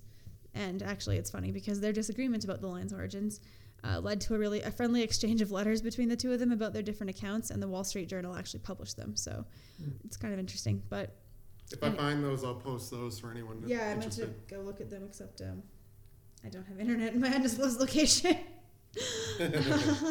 Anyways, so the Reagans landed in Berlin on June twelfth, 1987, and they were taken to the Reichstag where they viewed the wall from the balcony. And I've actually done this view. I've been up to the spires of the Reichstag. It's really fucking hot in there because it's all glass. you know, it's sunny. It's just like it's like it's a greenhouse. It's really hot. anyway, it's really cool though because you can see out over Berlin and you can see the part of the wall that's still standing, and then which I actually stayed up the block from. I'll post some of those pictures too. And yeah, you can see where the wall was. And then in Berlin, there's actually in the ground there's like a brass plaque in the in the street where the wall was. So throughout the whole city, you can see where the wall was as you walk through Berlin. There, Um, there's still bits where it's there uh, yeah, parts yeah, of the yeah, wall still yeah. standing. like right? I was, Okay. I my my where I stayed was like up the street from a big piece of the wall that was still standing. Okay. Yeah, but where the rest of the city, you can see where it was though, which I actually thought was one of the coolest parts about walking around Berlin because you could always see where you were kind of in relation to where the wall would have been. And honestly, you can tell where it was just without even looking because West and East Berlin are very different. Yes, I've heard the apartment blocks, especially in Yeah. the, in the east side. Yeah, so I stayed in the I stayed in East Berlin. I stayed in an apartment block in East Berlin actually. So they've converted a lot of those old apartments into like um, kind of like Airbnbs before Airbnb was a thing. It was really nice, but yeah, you can definitely and well, West Berlin's just way more affluent too. There's just a lot of money in West Berlin, and it's shinier, and you can just tell that there's been money there for a lot longer. Yeah. Anyway, at 2 p.m., in front of two panes of bulletproof glass, Reagan began his speech.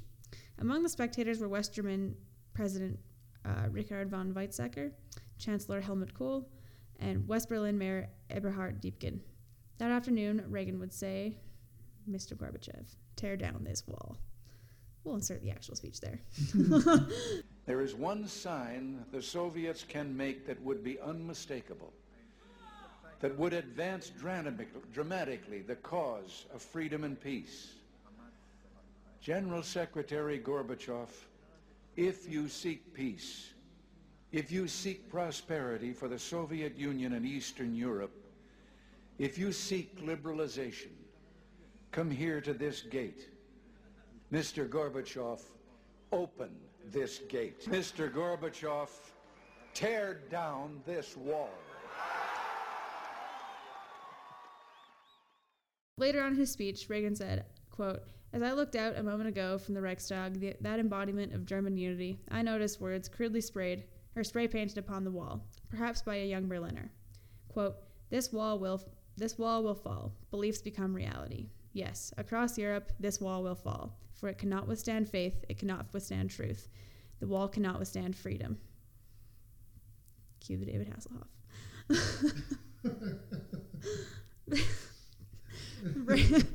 Uh, Reagan also called for an end to the arms race, referencing the Soviets' SS 20 nuclear weapons and the possibility, quote, not merely of limiting the growth of arms, but of eliminating, for the first time, an entire class of nuclear weapons from the face of the earth. It's kind of optimistic there, Ronald. The speech received relatively little American coverage at the time. Most Americans really didn't give a shit. Some American diplomats during Reagan's administration believe the speech really rose to its current status in 1989 when the wall actually just came down. So it's kind of one of those things that retroactively became famous, but at the time, eh, probably wasn't actually, didn't really matter that much. I mean, it did matter though to the East Germany's communist leaders who really weren't that wild about it. Again, second Berlin Wall speech that they weren't super fond of. And they dismissed the speech as a quote, absurd demonst- demonstration by a Cold Warrior which I guess isn't actually an unfair accusation. but uh, yeah, it's not absurd necessarily to tear down the wall. Uh, the Soviet press agency TASS accused Reagan of giving an openly provocative warmongering speech. So it, yeah, made a strong impression on the West Germans who were there as well. Uh, West German Chancellor Helmut Kohl said he would never forget standing next to Reagan when he challenged Gorbachev to tear down the wall. Kohl would later say, quote, he was a stroke of luck for the world, especially for Europe. I have some thoughts on that, but anyway. I don't think Reagan was really good for the world at large, but anyway, we'll leave that alone. Yeah. um, so there's obviously differing opinions on how much of an impact the speech had on the ultimately just on ultimately on the wall coming down, um, or how much of an effect it actually had on the people he gave the speech to, because most of them didn't really want him to be there in the first place. but uh, I imagine the actual, you know, tear down this wall part was more rousing than that. People cheered. There's video of it. it wasn't like he was ignored, but uh, I, I, I can see how that would be kind of an unforgettable moment and would probably be some kind of morale boost, even if they still hated his guts. But yeah, regardless, it does remain one of the most famous speeches Reagan gave during his presidency, I would say, um, and one of the most famous speeches that was given during the Cold War, following in Kennedy's footsteps of going to Berlin and poking the bear on their own turf. Which is what they did. Yeah, yeah. Was, eh, you know, yeah. just walked up and just poked him right in the chest. like, hey, motherfucker, tear down this wall. yeah, yeah. It's also funny because you'll you'll find out in a, in the second part of our season, we're doing an episode that talks largely about Reagan. So you kind of find out about how his rhetoric went from the extreme one side to the extreme other side. Oh, right. Kind of very flip flopped. But yeah, so the thing is that this was like nearly the, like around the beginning of the end for the Berlin Wall. Now, 1989 was a huge watershed year, especially in Eastern Europe. I mean, we're doing a whole first part of a season about it, so obviously it's a big deal. In April 1989, the electric border fence between Hungary and Austria was demolished. This allowed refugees to travel through Czechoslovakia into Hungary and then over the border into Austria without much incident. This, of course, caused difficulties in all three countries, and the East German Czechoslovak border was temporarily closed until November 1st. Furthermore, East Germany was struggling to pay back foreign loans and even attempted to seek a temporary loan from West Germany it did not go well. Moderate members of the Politburo, no- notably Gunter Schabowski, pressured the longtime leader of the SED, Erich Honecker, to step down and announce Egon Krenz as his successor. This was an attempt to change the party's image. Calls for political reforms had grown, in, inspired by the solidarity movement in Poland, which uh, still makes me really sad. We'll, we'll that talk about It's it. coming, guys. It's coming. We'll, we'll still do it. We'll still Yeah. it. It's just a little late. It's still good. It's still good. One of the largest demonstrations ever recorded in Germany was at the Alexanderplatz in East Germany. Between 500,000 and a million demonstrators gathered, organized by members of the East Berlin theater com- community. This was the first demonstration in East Germany to have been planned by private individuals rather than major activist groups or foreign actors. East German authorities allowed the demonstration to happen and was e- even attended by former East German government officials, including Schabowski, and the protests went on without major incident. On November 6th, the Interior Ministry made public a new travel regulations draft announcing superficial amendments purposely vague wi- about the process of approval for travel between East and West. On November 9th, a press conference was held by the Politburo to announce the change in regulation. Schabowski was chosen to be the spokesperson due to his low level status on the board, which was perceived he would have less baggage. Schabowski was extremely sleep deprived dealing with the ongoing situation in East Germany and the rest of Europe. I've seen some unconfirmed reports that he was hungover, but I don't believe that that is true because I could not find a reliable source on this, but he was for sure sleep deprived. NBC Hungover doesn't seem unreasonable. it doesn't, but I just I don't just don't think it's true because the only place I found I couldn't find any hmm, backing up. NBC correspondent Tom Brokaw described the room as falling asleep, including himself, when Schabowski was handed a note from the Interior Ministry. He had not known about the changes and was not further instructed on how to announce the information, which is pretty much something very dangerous to give to a sleep deprived human being. He read the note's contents to the crowd, saying East German citizens would be permitted to apply for travel abroad without needing to meet the requirements previously mandatory. He continued by saying emigration would be permitted at all border crossings, including within the city of Berlin. What Schabowski was unaware of was A, the changes were to take effect the next day in order to properly inform and prepare the border guards, and B, that the permits would only be handed out temporarily. Oops. The stunned room, well, it's definitely the Politburo's fault for not informing him. Definitely an oops. So the room was understandably quite stunned once they found this out because it went it suddenly went from something extremely boring to hang on. Yeah, this is something.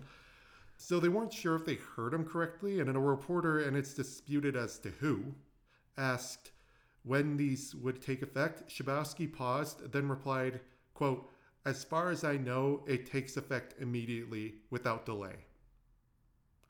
Schabowski's comments were aired across East Germany and across the world. And thousands of East Germans gathered at the Berlin checkpoints demanding the guards let them pass. The slightly panicked and overwhelmed guards ordered via telephone to stamp the passports of the most aggressive protesters to allow them passage, but also denied them from re entering East Germany. However, this dealt all with only a small handful of people, and thousands of people remained demanding to be let in. No East German official was willing to order the use of lethal force, knowing they would be easily singled out, and most likely the crowd would probably kill them and the guards. The outnumbered soldiers left without orders as nobody knew what to do, and it was clear the Polit- a Politburo member at this point had made the announcement himself. Finally, opened the gates at quarter to 11 p.m. East Germans peacefully crossed over where they were greeted by West Germans, waiting for them, gifting them with flowers. Citizens from both sides crossed back and forth and also began climbing on the wall in celebration. People also began breaking off pieces of the wall, beginning the demolition process. These people were nicknamed the Mauerspecht, or wall woodpeckers. This was known as the night the wall came down. Yeah. You know, so, I mean, at that point, ultimately, the wall was Well, really it was interesting torn apart physically. yeah, you like see images of people with sledgehammers, Yeah. like like breaking. Crowbars from like sledge from like people with sledgehammers and jackhammers to like people with little tiny hammers just breaking up pieces of the wall. yeah.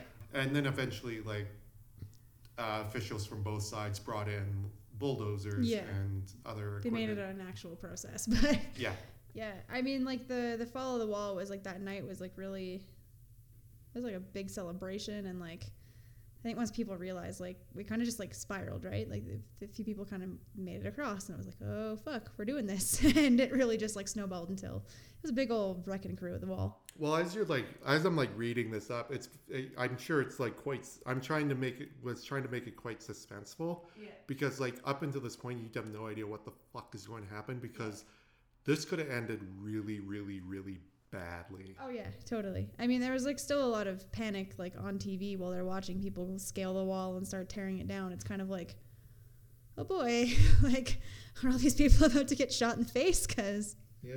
But no, the guards were just like. By this point, it was like. and I mean, I think too. Yeah, I think when you reach a certain point in a sort of like situation like the GDR, and I mean the Soviet Union reached this point too. People are eventually just sick of it. Even the people who are the guards or who are in the military too, they're also citizens of the country, and like they know what's going on. I'm sure at this point, uh, the Stasi started lighting trash cans on fire and throwing shit into it Oh, yeah. because they knew they were like it, it was this was it. Pretty sure, yeah. The Stasi were fucking with people till the end, but but they they were. I mean, they technically existed to, until after the wall, like after the wall came down. They technically still existed. They just had a really but I mean, this Oh, yeah. like they started. They started thinking maybe we should burn all the evidence. yeah. We should probably uh, get rid of this. I would not. It would not surprise me if they if like they were watching this on TV and then just immediately started ransacking their headquarters. I mean, they didn't entirely because East Germany hadn't been dissolved yet. Yeah. It's like a- So it's like an Alberta government change. yeah, a little bit. Yeah, they still actually like they formally existed until the GDR like dissolved. So they just had a really hard time getting informants. I wonder why. uh, is essentially I did like a, I just I quickly just sort of read what happened once the wall fell, and yeah, they really for the most part, yeah, Um, it wasn't it wasn't easy anymore. There's an image I wanted to use, but it's copyrighted, unfortunately. Yeah, But what it is, it's, not, it's of a man uh, juggling on top of the wall. Yeah. Because it was still up for like quite a while Yeah. while they were tearing it down, but people were literally just climbing up on it because it's like, well, it's a useless thing now. why not? Yeah, So this guy, he's juggling on top of the wall, and I just love That's that cool. image. But what's also cool is there's a bunch of angles, and one of the angles is where he's standing. yeah, There's graffiti on it because, like, I'm sure The all of you wall. know the whole wall was graffitied with, Yeah. you know, some stuff. like amateur graffiti. I'm sure there was a bit of like I have a bigger penis Yeah, on there somewhere, but in German. But then uh, there's some really amazing artwork on there, and uh, the, the one that he happens to be standing above are is an image of the logo of Hammer from the Wall, yeah, from Pink Floyd's The Wall, that's awesome. which I was like, that's freaking Yeah, awesome. But yeah, so it was a big like yeah, like you'll see it. I'll, you, I'll, we'll be posting a video, the song that Lindsay's been hinting at. since yeah, and all the been David Hasselhoff. I guess I should probably explain all the David Hasselhoff references Yeah, now. ex- I think So- that's a good idea.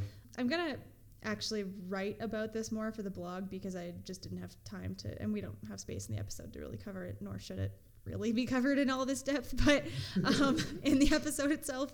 But TLDR, David Hasselhoff was really popular in East Germany, um, of all people, in all places. David Hasselhoff.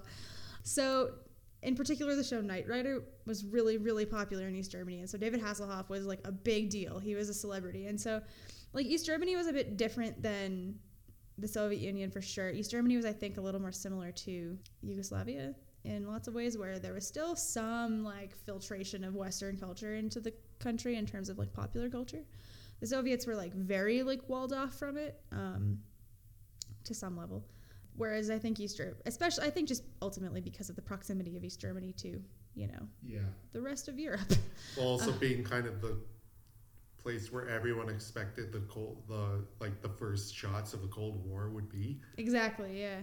So the you know, some pop culture filtered through and so yeah, Knight Rider was really popular for some reason. And um so David Hasselhoff was really famous. And so on the night of all of this happening, um, David Hasselhoff had a song that he had released around this time, I guess. I don't really know. It was a year exact- prior or something like I that. think don't so. know. in and around in this the, time. in the video that I'm gonna post on the on the I think si- it's from 87 or, yeah 88. well yeah he says when I did this a year ago. yeah. So yeah, but I'll post the video of Um, this. So, anyways, he had a song called "Looking for Freedom." It's incredibly fucking cheesy. You're gonna hear it at the end of the episode. It'll be stuck in your head forever. I'm sorry, but also you're welcome. It's a gem, and I've yeah. So it kind of sounds silly to bring up, but David Hasselhoff actually came and performed at the wall, basically like in a boom lift type thing, and like over this massive crowd of people, and sang this song, which like is absolutely a corny '80s song, but when you watch the videos of it, it actually is really powerful. Of like kind of this this random guy just. Well, it's random to us. It's easy to make jokes about David Hasselhoff now, but to be fair, he was actually like a really important icon in the '80s. Um, and it was it's really neat watching watching the videos of it because these people are just like there's so much joy and just like uh, like raw emotion and like this song like is really emblematic and it's called like looking for freedom and it's like so emblematic and it's just like the most perfect kind of moment it's in every documentary i've ever seen of the berlin wall coming down It's a it's very touching to watch. it is. It really is. And it's like it's easy to make jokes about the Hoff, and like the song is incredibly cheesy, and like it's been it's an earworm. Oh my god, but it's a touching moment. Like it's it's actually really cool. It's really yeah. It's a Um, strangely beautiful moment. That's why. I've been hinting at it the whole time. Yeah.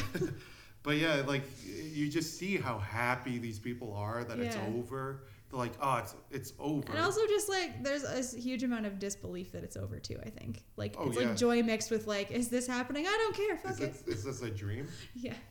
And uh, and then they saw David Hasselhoff and it's like, oh, it is a dream. And then they wake up the next morning, it wasn't a dream. Holy But shit, we saw the Hoff. We saw the Hoff.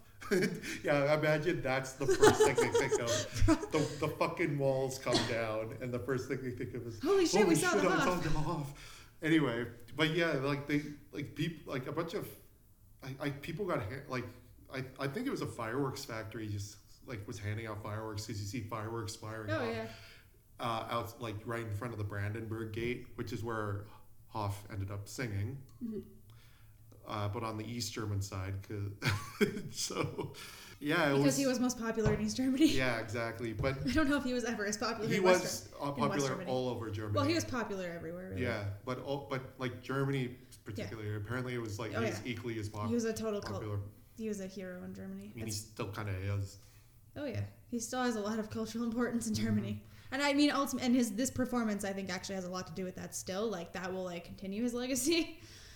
Yeah, that really, makes it's just really funny that David Hasselhoff was at like a key geopolitical moment in time. yeah. the Hoff performed of all people. of all Fucking people, David yeah, Hasselhoff. Hasselhoff. Because like It's just one of my favorite quirks mean, about history. Yeah, and the other thing he's like not, David he's, fucking Hasselhoff. He's mostly famous for being on TV. Like I Yeah. can't name a movie he's been in other than SpongeBob. But Yeah, TV, yeah, Baywatch, and Knight Rider. and Baywatch Nights. I keep bringing that up because it's bad.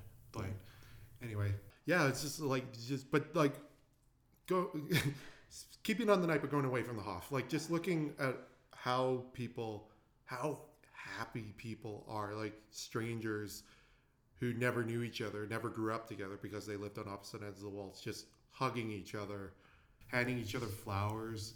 It'd be pretty. It'd be pretty life changing. I mean, Absolutely. and it's like kind of. I mean, I think this is always the case. Like the night itself was amazing, and the whole experience was amazing, and I think there was a bit of a like honeymoon period, but it didn't last very long because ultimately it was just like. A lot of things needed to be worked out after that, and it was not smooth. thought you'd think that would be the case. With the Yeah. government, yes. yeah, But with the citizens, it was like we. I don't go much into it for the rest of the episode, but like it, it was a huge celebration for a long time. for a long time. Well, yeah, but like there's actually a really large cultural divide. There's a lot of resentment of the West towards the East and vice versa. Oh yeah, There's, but like, that, that happened later yeah, with reunification. Yeah, I'll, yeah. I'll get into that. yeah, yeah. Which I might as well start talking about it because like literally It's not really the, the fall of, else to say about the Yeah, well, the fall of the wall was literally the end of like it. Like it was the end of East Germany. yeah. It's just that it wasn't. It, it wasn't entirely clear to East Germany. Yeah. So on December 1st, 1989, the Volkskammer voted to annul the constitutional clause defining East Germany as a socialist state under the rule of the Socialist Unity Party. This resulted in the resignation of all members of the General Committee and the Politburo two days later. So, yeah. Gregor Gysi was elected as the new chairman of the SED, and he was he was a reformist, and he quickly accepted the party's responsibility for in creating the economic crisis and declaring his commitment in transitioning the party's ideology into a more inclusive and moderate socialism. He and his supporters worked to remove the remaining hardliners from the party in order to soften the its image and make way for a new generation of members. The Socialist Uni- Unity Party was officially dissolved on December 16, 1989.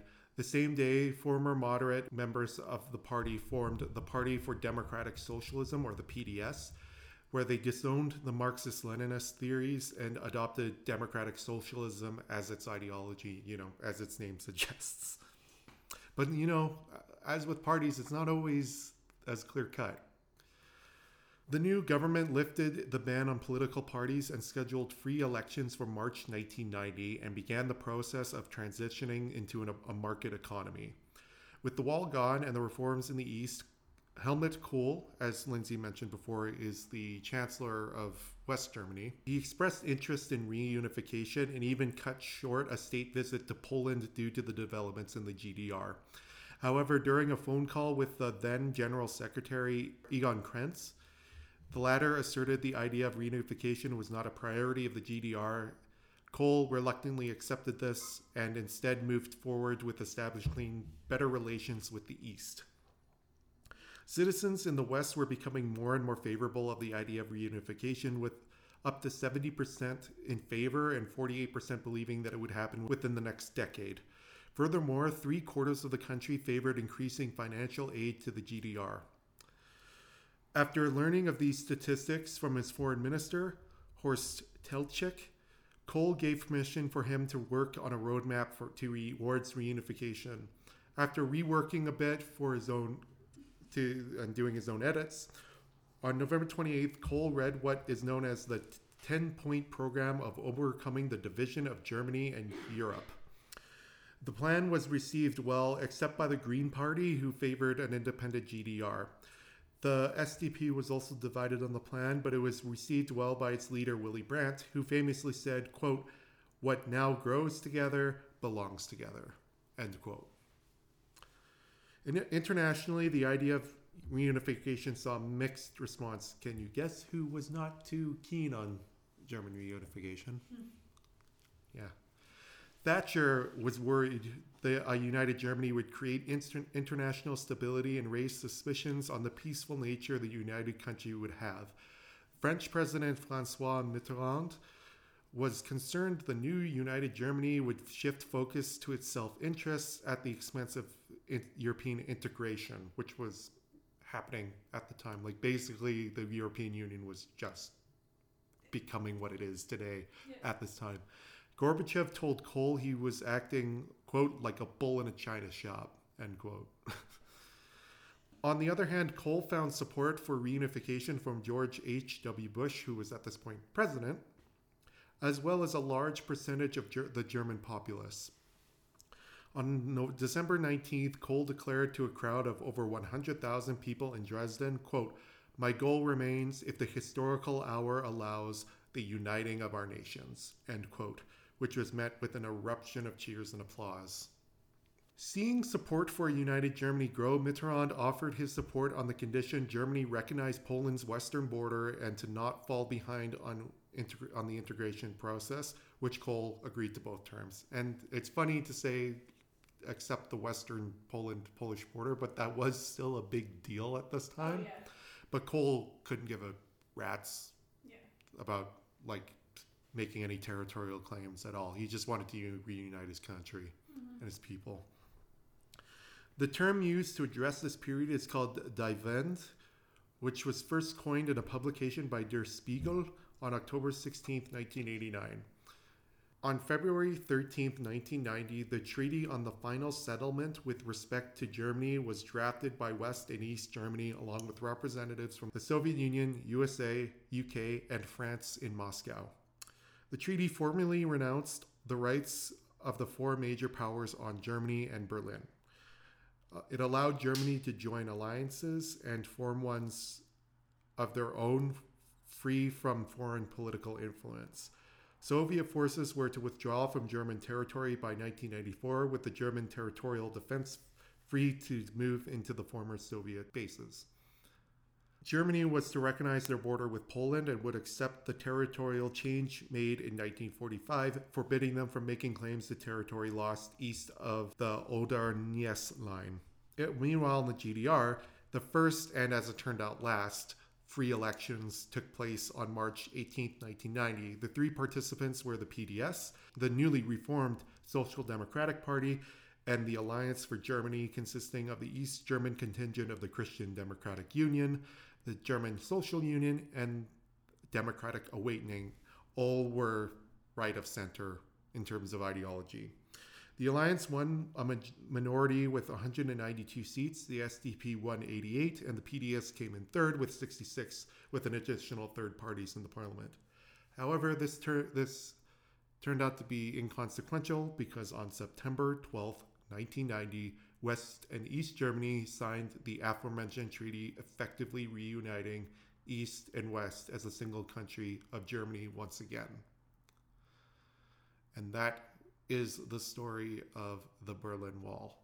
And really, like the first, well, not the first, but one of the first signs of fracturing of communism in Eastern Europe. It was, yeah, it was. Uh, I mean, what you guys would have learned in our first episode, what was to be our first episode, is that really change kind of started in Poland and just kind of rippled. Yeah. So a lot of like these places were inspired by the Polish Solidarity movement. And I mean, that's not to say that there hadn't been any history of protest in these countries before, because I mean, there was a lot of unrest in Hungary in the 50, you know, 50s that was crushed uh, and then in Czech- Prague and Czechoslovakia. Yep. So, I mean, there's always a tradition of resistance and of, um, you know, not wanting this. so it's not it's not like this is you know new. It's just that it finally the right conditions existed for all of this to happen. Mhm. And I think we've probably droned on long enough. more of an upbeat episode in a way. Well, at the end, Yeah. got really upbeat. Yeah. And it's one of those things that it's just like, God damn, I wish I was alive to have witnessed this. Yeah, it's really interesting because all this was happening like around the time we were born, so it's kind of weird re-experience, like relearn, like learning it and being like, huh, I, I existed for some of this, or I was like super close to existing for some of this, but not quite. I mean, in the next, our next episode, it's about the Velvet Revolution in Czechoslovakia, which is when, the way I describe it is, it's when uh, Czechia and Slovakia realized that they're they weren't meant uh, as a married couple, but they still loved each other and decided to sep- They decided to divorce, but they're still good, like they're still on good terms. The divorce is what saves the relationship. Exactly. Yeah, it makes Yeah. their relationship stronger. It's, an, it's a good analogy, but uh, and Yeah. yeah. a lot less violent than Hmm. I- I think anything else, like anything that we've talked about, like any other, Today. yeah, pretty much. and for the rest of the s- season, just about. Yeah. So uh, with that, I'm going to work on a blog post about David Hasselhoff. So stay tuned for that, and we'll post some photos. Uh, I'll post a few photos from my time in East Berlin, and uh, some other things that we think are interesting. And we'll be back at you pretty soon with the Velvet Revolution. Um, Yeah, within a at least, oh well, in a couple weeks. And uh, as always, please subscribe, rate, review. Um, follow us on Instagram at, at Panhistoria Podcast, on Twitter at Panhistoria Pod. I tried Panhistoria Podcast, it's too fucking long. Screw you, Twitter. Um, key content on there, like my updates about needing burritos. Um, yeah, good content. Anyway, other uh, some other quick things to mention. I'm going away to visit. Uh, in in news, uh, hope uh, people don't like certain people don't mind me saying this. I recently became an uncle, so I'm going to uh, visit my nephew for the first time at the end of the month. So, but the good news is we will have an episode recorded, and I will hopefully have it edited before I leave because literally the Monday that I'm gone is the release date. So, as far as I know, there shouldn't be anything interfering with our at least our next release. I So- mean, we didn't think that about Polar Solidarity, and well, shit hit the fan. So, well, that was very much barring any any, any unforeseen catastrophes, yeah, exactly. But I We mean, should be- we kind of, I kind of have a contingent if that happens, but and well, we'll we'll cross that bridge when we get there. yeah, barring any un, any unforeseen tragedies, unexpected moves, Yeah, from either of us at this lifestyle yeah, changes, yeah, um, we should be on time now. We should hopefully be in rhythm with this season. Definitely, I was. I'm surprised at how like. I, well, I'm about to say how short this ended up being. I thought we were going to be a bit longer, but we did pretty well. Yeah. I would say. Yeah. So, all right. Um, We thanks hope- for listening, and we'll see you next time. Yeah, Or for sure. talk to you next time. In, eh, whatever. Yeah, people. anyway, thank you guys so much. This is Jonah. And Lindsay. Thank you guys so much. We're leaving you with uh, David David Hasselhoff's "Looking for Freedom," as you can probably hear in the background right now. So You're welcome. Everyone. have fun, guys. Have fun getting that out of your head.